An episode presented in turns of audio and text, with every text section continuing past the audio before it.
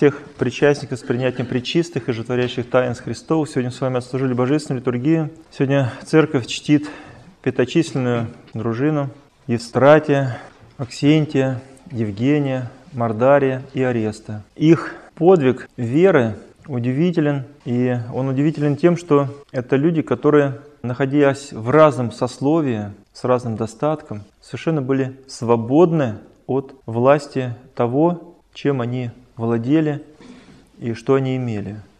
Вот, то есть Истратий, правитель там города, богатый человек, военный человек, имея достаток, при этом совершенно не был им связан.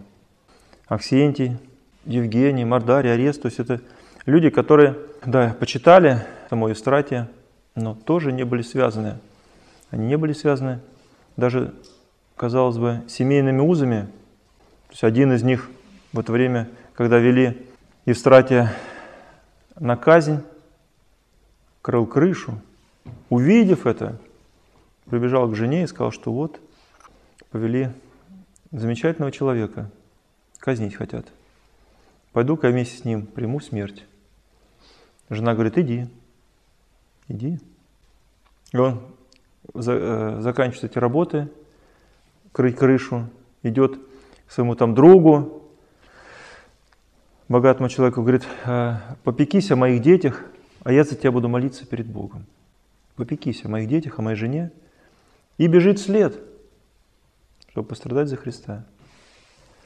И вот удивительное дело, вот сегодня э, Евангелие, и вчера на службе, и сегодня на утреннем э, богослужении, на литургии читается Евангелие, где Марк приводит слова Спасителя, Марк и Лука проводят слова Спасителя, причем они друг другу даже вот вторят, что когда Господь говорит о том, что вы будете за имя Мое ненавидимы, а далее говорит, будете преданы всеми. Будете преданы. И братья, и родом, вот, и близким своими. И Марк пишет о том, что восстанут чада на родителей, а родители чад своих будут предавать. В общем, все это читаешь, и ужас приходит на сердце твое. Что это такое вообще? Как это? Ну, настолько жесткое слово, ну, жестокое, я бы сказал вот так вот. Господь говорит очень жестко. Будете преданы всеми своими близкими, и братьями, и родом, и отцом, и матерью, и чадами, и братьями, и сестрами. То есть, ну что это такое? Всем будете преданы. Что это такое? Как это? Как с этим вообще быть? То есть мы, люди, ну, живем так, что мы не можем жить сами по себе. Но мы же не камень какой-то в пустыне брошенный, то есть вот сам по себе он там лежит себе и все. Или скала, которая сама по себе возвышается. Нет, мы люди общественные, мы друг с другом общаемся, мы хотим общаться, мы друг от друга получаем информацию, и утешение, и радость, ну и скорби, и уколкости, но все это дает нам какое-то вот а, понимание того, что есть те, которые действительно, которые постоянно с нами враждуют, есть те, которые нас понимают, поддерживают, но есть те, которые нас вообще родили, любят, просто так вот. Мы им ничего не сделали еще, они нас уже любят. Мы орем сутки напролет, зубы режутся, вот, а, а они все равно нас любят, утешают и, и кормят. Э, мы тут все обкаканные, описанные лежим, то есть замерзшие, то есть опять орем вот, э, во всю свою мощь. А они все равно любят, вытирают, очищают нас. И опять мы все такие розовенькие, все такие в чистых пеленочках. Вот и опять вроде как ничем не бывало, опять лежим, и опять орем, и они опять нас любят. Нам естественно, чтобы мы относились к своим близким, родным, особым отношением. Вот, не как с теми, которые там на улице, даже видя, что у нас что-то получается, вместо того, чтобы порадоваться, начнут э, уязвлять, вот, э, унижать, воевать, обижать и так далее и тому подобное. То есть мы общественные существа, вот, э, мы не можем без людей, друг без друга, ну не можем друг без друга. Человек один остается, когда сажают его в одиночную камеру, он очень быстро сходит с ума. И не сходит с ума только тот, который верует в Бога и общается с Богом, и Господь ему дает, видно, какие-то силы особые. Ну или тот человек, который сам себя заключает в эту темницу, ради Христа уже идет в отшельничество, в особый подвиг. Но в целом, то есть мы не можем друг без друга.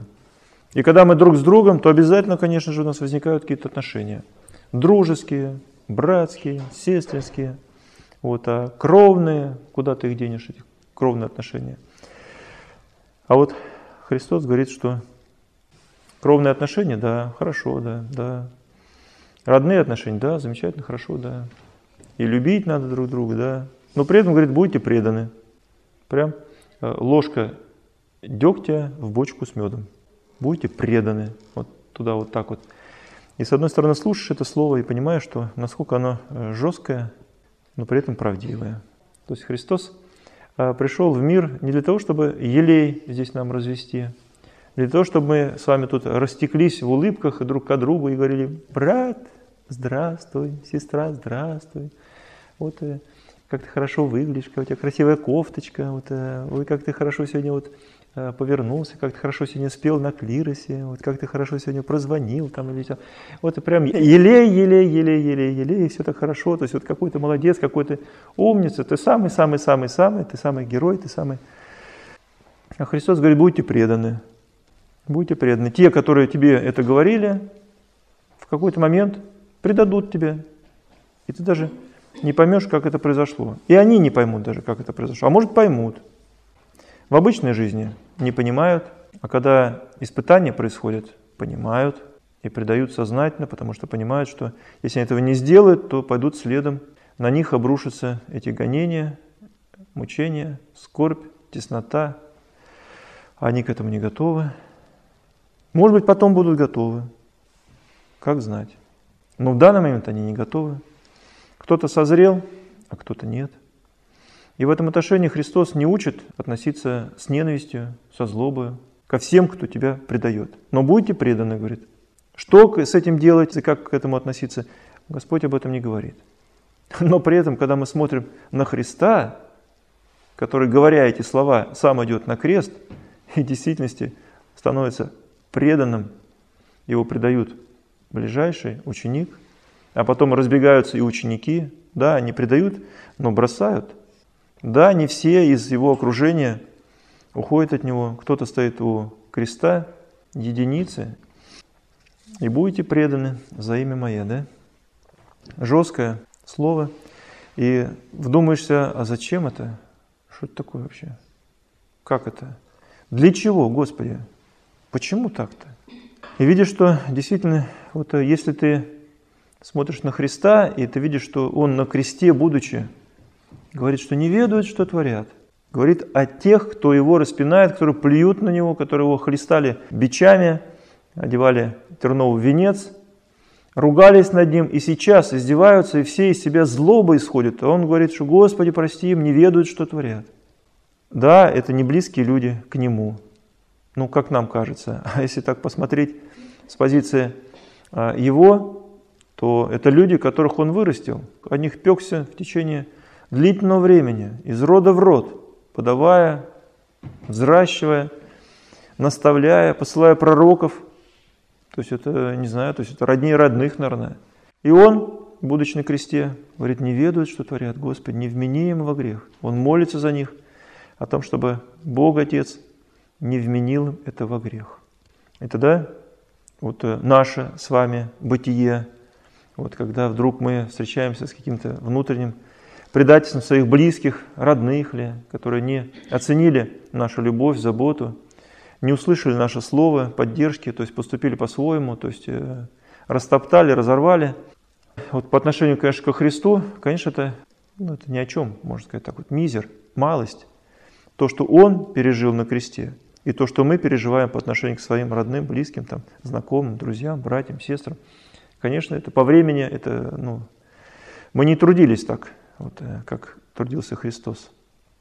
Но для нас на этом периоде времени этого достаточно, чтобы пережить эту боль, этот ужас, это страдание, это болезнь, вот, э, болезненность, вот, э, и предательство, и неблагодарность и тому подобное. И вот Христос же говорит о том, что заранее упреждает, что так будет – и для чего это? и как в этом устоять. Когда ты видишь, что предает тебе близкий человек, или подставляет, или бросает, то смысл жизни в этом плане теряется. Вот, э, теряется твоя суть какого-то бытия. То есть что-то такое происходит с тобой лично, и ты вообще не понимаешь, что такое, как это, как дальше-то вот быть. И вот только лишь взирая на Христа, понимаешь, понимаешь, что, видно, Господь подает эти ситуации для нас именно для того, чтобы мы были просты и чисты в добродетели. Если мы делаем это добро не ради какой-то корысти, то что если ради корысти, ради выгоды, то мы его не делаем, мы его продаем на будущее. А если мы делаем просто добро, то, соответственно, мы за это ничего не ожидаем. Когда этот человек, которому ты сделал добро, вдруг э, поворачивает спиной, или там делает какую-то подставку, или говорит что-то такое нехорошее, и в итоге предает тебя, то тогда ты можешь точно определить, каково качество твоего добра. Если ты добро делал ради добра, то ты будешь продолжать за него молиться и благодарить его. А если ты добро делал, э, как бы его продавая, даже не думая об этом, то ты переживешь предательство. Как ведет себя Христос по отношению к Иуде? Ну, то есть он говорит, лучше бы, конечно, ему было не родиться, но при этом делает все, чтобы тот раскаялся, чтобы он тот вернулся.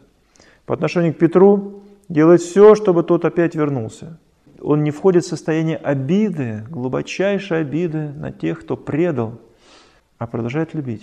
То есть это настоящее добро, это чистое добро, это то добро, которое должно, по идее, наполнять душу каждого христианина. И оно чистое, оно святое, оно то добро, которое светит само вот, и греет всех. Без всякого желания, потребности, чтобы кто-то в ответ светил в обратную.